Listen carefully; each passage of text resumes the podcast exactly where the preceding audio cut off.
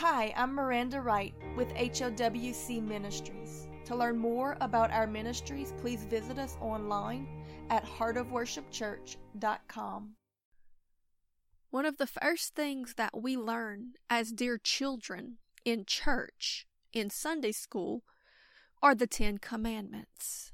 And we know, as we're told in the book of Romans, that these things were instilled in us even from creation, that man knows how to truly serve his Creator.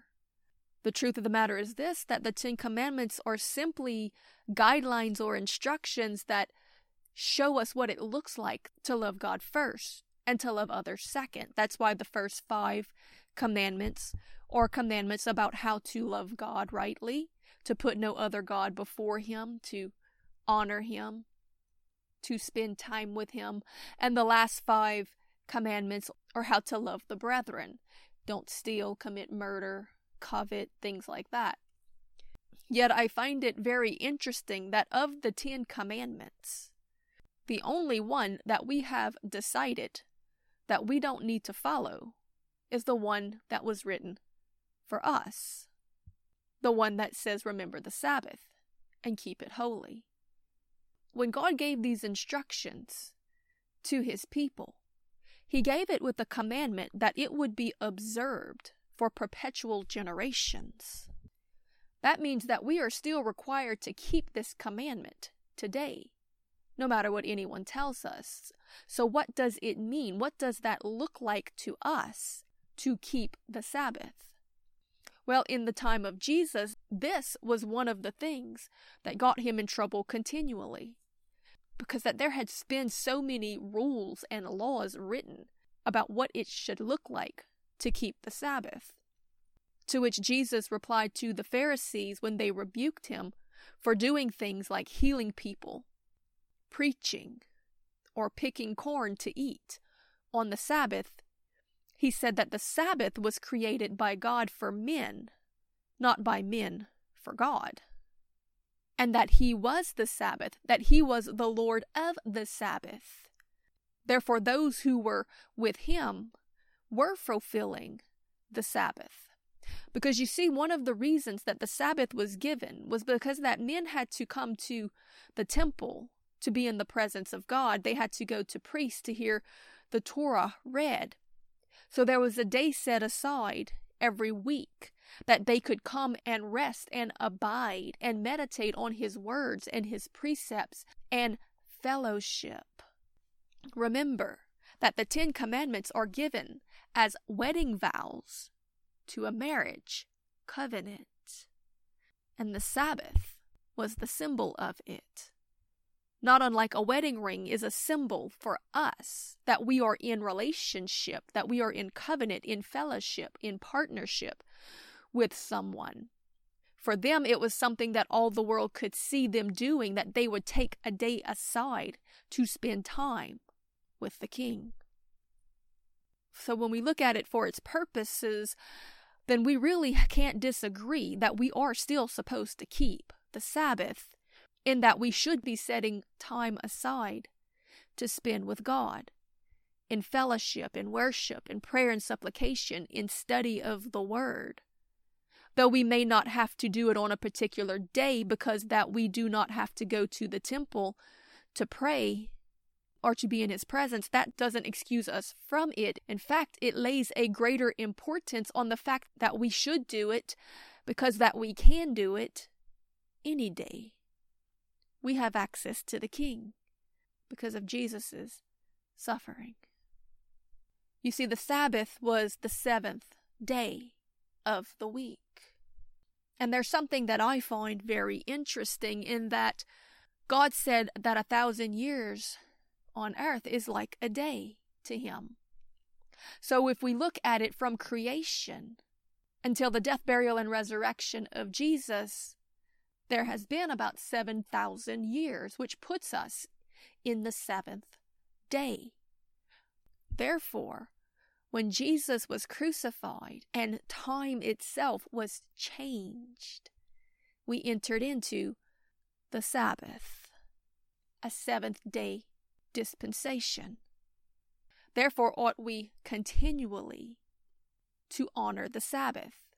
But again, that brings us back to examining what it really looks like to honor the Sabbath, because this is what caused a lot of problems in the time of Jesus, is that men had tried to interpret what it would look like to honor the Sabbath. And they had put all of these rules and burdens on people.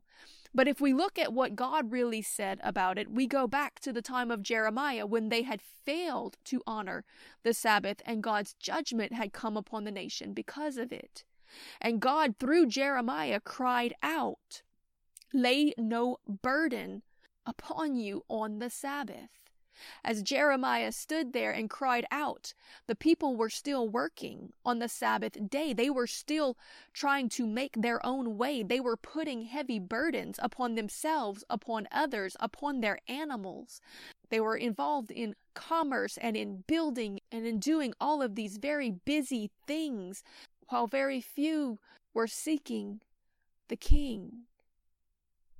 I think this is probably the greatest essence of the Sabbath that we need to grab hold of is that on the Sabbath they were not to bear their burdens and not to put them on others either. They were to come to God. Therefore, if Christ is our Sabbath, and we are in a Sabbath day dispensation, then for the entirety of this dispensation, of grace, I would say we are to honor this Sabbath by ceasing from our laborings and our works and from trying to provide for ourselves and having faith in God to do it, by laying our burdens on Him who is the Sabbath. Because on the Sabbath we are not to carry our own burdens. So today, my friend, if you believe that Jesus truly is the Sabbath and that we are in the seventh day of the great calendar of the ages, then come to him right now and lay your burdens down at the feet of Jesus and visit and rest in him. Simply come and talk to him, ask him, unload before him. Now, during the Sabbath, there were a few things that Jesus cleared up for us. He told us that if your donkey were to fall into a ditch or a pit on the Sabbath, would you not go and help him and get him out? You see, a donkey to the Jews was an unclean animal and could very often represent Gentiles. The Bible tells us in other passages that if the blind lead the blind, then they will all fall into a ditch. So, in this, I think Jesus was making a multi layered statement that within the Sabbath season, it is okay and expected by Him that we would help others that we would bring the light of his truth and his countenance to them and help them out of the pit that they have fallen in. This is embodied in the reality that though we are not to bear our own burdens, but lay those upon Christ, we are told that we are to bear one another's burdens and so fulfill the law of Christ. Therefore, in this Sabbath dispensation, are we to preach the gospel? Are we to be charitable? Are we to help others? Are we to intercede for the lost? No, we don't work for us, our place, our righteousness.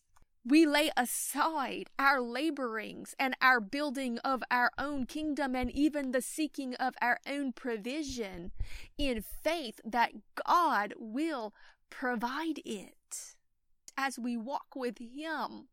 We give those burdens up for Christ, who is our Sabbath.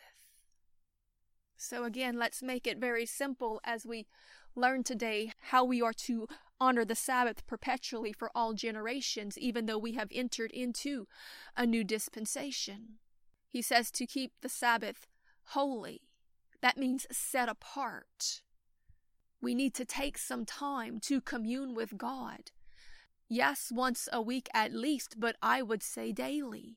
While we are in this dispensation of grace, because of what Jesus did, we have been given access that we might come boldly before that throne of grace and find whatever it is that we need. Let us not neglect so great a salvation and a gift that we have been given from our King, the Lord of the Sabbath. On the Sabbath, we were to spend time with family. Now we are part of the family of God, so I do think that it is important that we do not forsake the assembling of ourselves together, as the scripture tells us, even more so as the days grow darker and more wicked. We are to remember to rest that the scriptures tell us that he gives his beloved rest, and we ought to have enough confidence in him to come to him with our problems, to lay our burdens on him, and to rest assured that he loves us, he hears us, and he's got us. And while we remind ourselves daily not to bear any personal burden, but to bring them all to the Lord, we are also to remember daily to share in his burden for the lost to pray for them, that we are to help others, to be charitable. Remember, Jesus said many times that when he came, he would know who were truly of his flock by whether or not they tended to the needs of the least of these, if they helped others, if they cared for their brothers. But above everything, I think this is the greatest essence of honoring the Sabbath because out of it all the rest will flow with abundance is to sit and sup and commune and spend time with Jesus. Because if He is the Sabbath and the Lord of it, if we are honoring Him, then we honor the Sabbath. So worship, visit, talk with, rest in the presence of, put your trust, your faith, your hope in, be committed in a marriage covenant to Jesus. Yes, we are to help others to bear their burdens and help them to bring those burdens to God. We are to tend to the needs of others in love, charity, and ministry where we see the need for it. We are to share in Jesus' burden for the lost through prayer, intercession, and the sharing of our witness all while laying our burdens at the feet of Jesus. That is how we honor the Sabbath, both perpetually in all generations and in this seventh day Sabbath dispensation, but also on our own personal Sabbath days because though we may be in a dispensation of grace, it does not take away the need to get shut in personally with the King. The Lord of the Sabbath is waiting. O oh Lord, teach us to pray, even as the disciples had the wisdom to ask you, Lord, so do we ask you today. Teach us to come before you, to call upon your holy name, to make our petitions known, to give you praise and adoration, and to lay our burdens at the foot of your throne. O oh Lord, to know that we cannot carry this weight alone, but that if we choose to be yoked up with you, then there's nothing that you cannot do, and the burden will become easy and light. Teach us how to fight the good fight without becoming weary in well doing. Teach us to honor the Sabbath the way that you intended us to. Teach us to honor you the way that you deserve us to. Teach us to trust you, to love you, to cherish every moment with you, to not try to lead or run off or do our own thing, but to be as dear children willing to stand on daddy's feet and dance while you take the lead.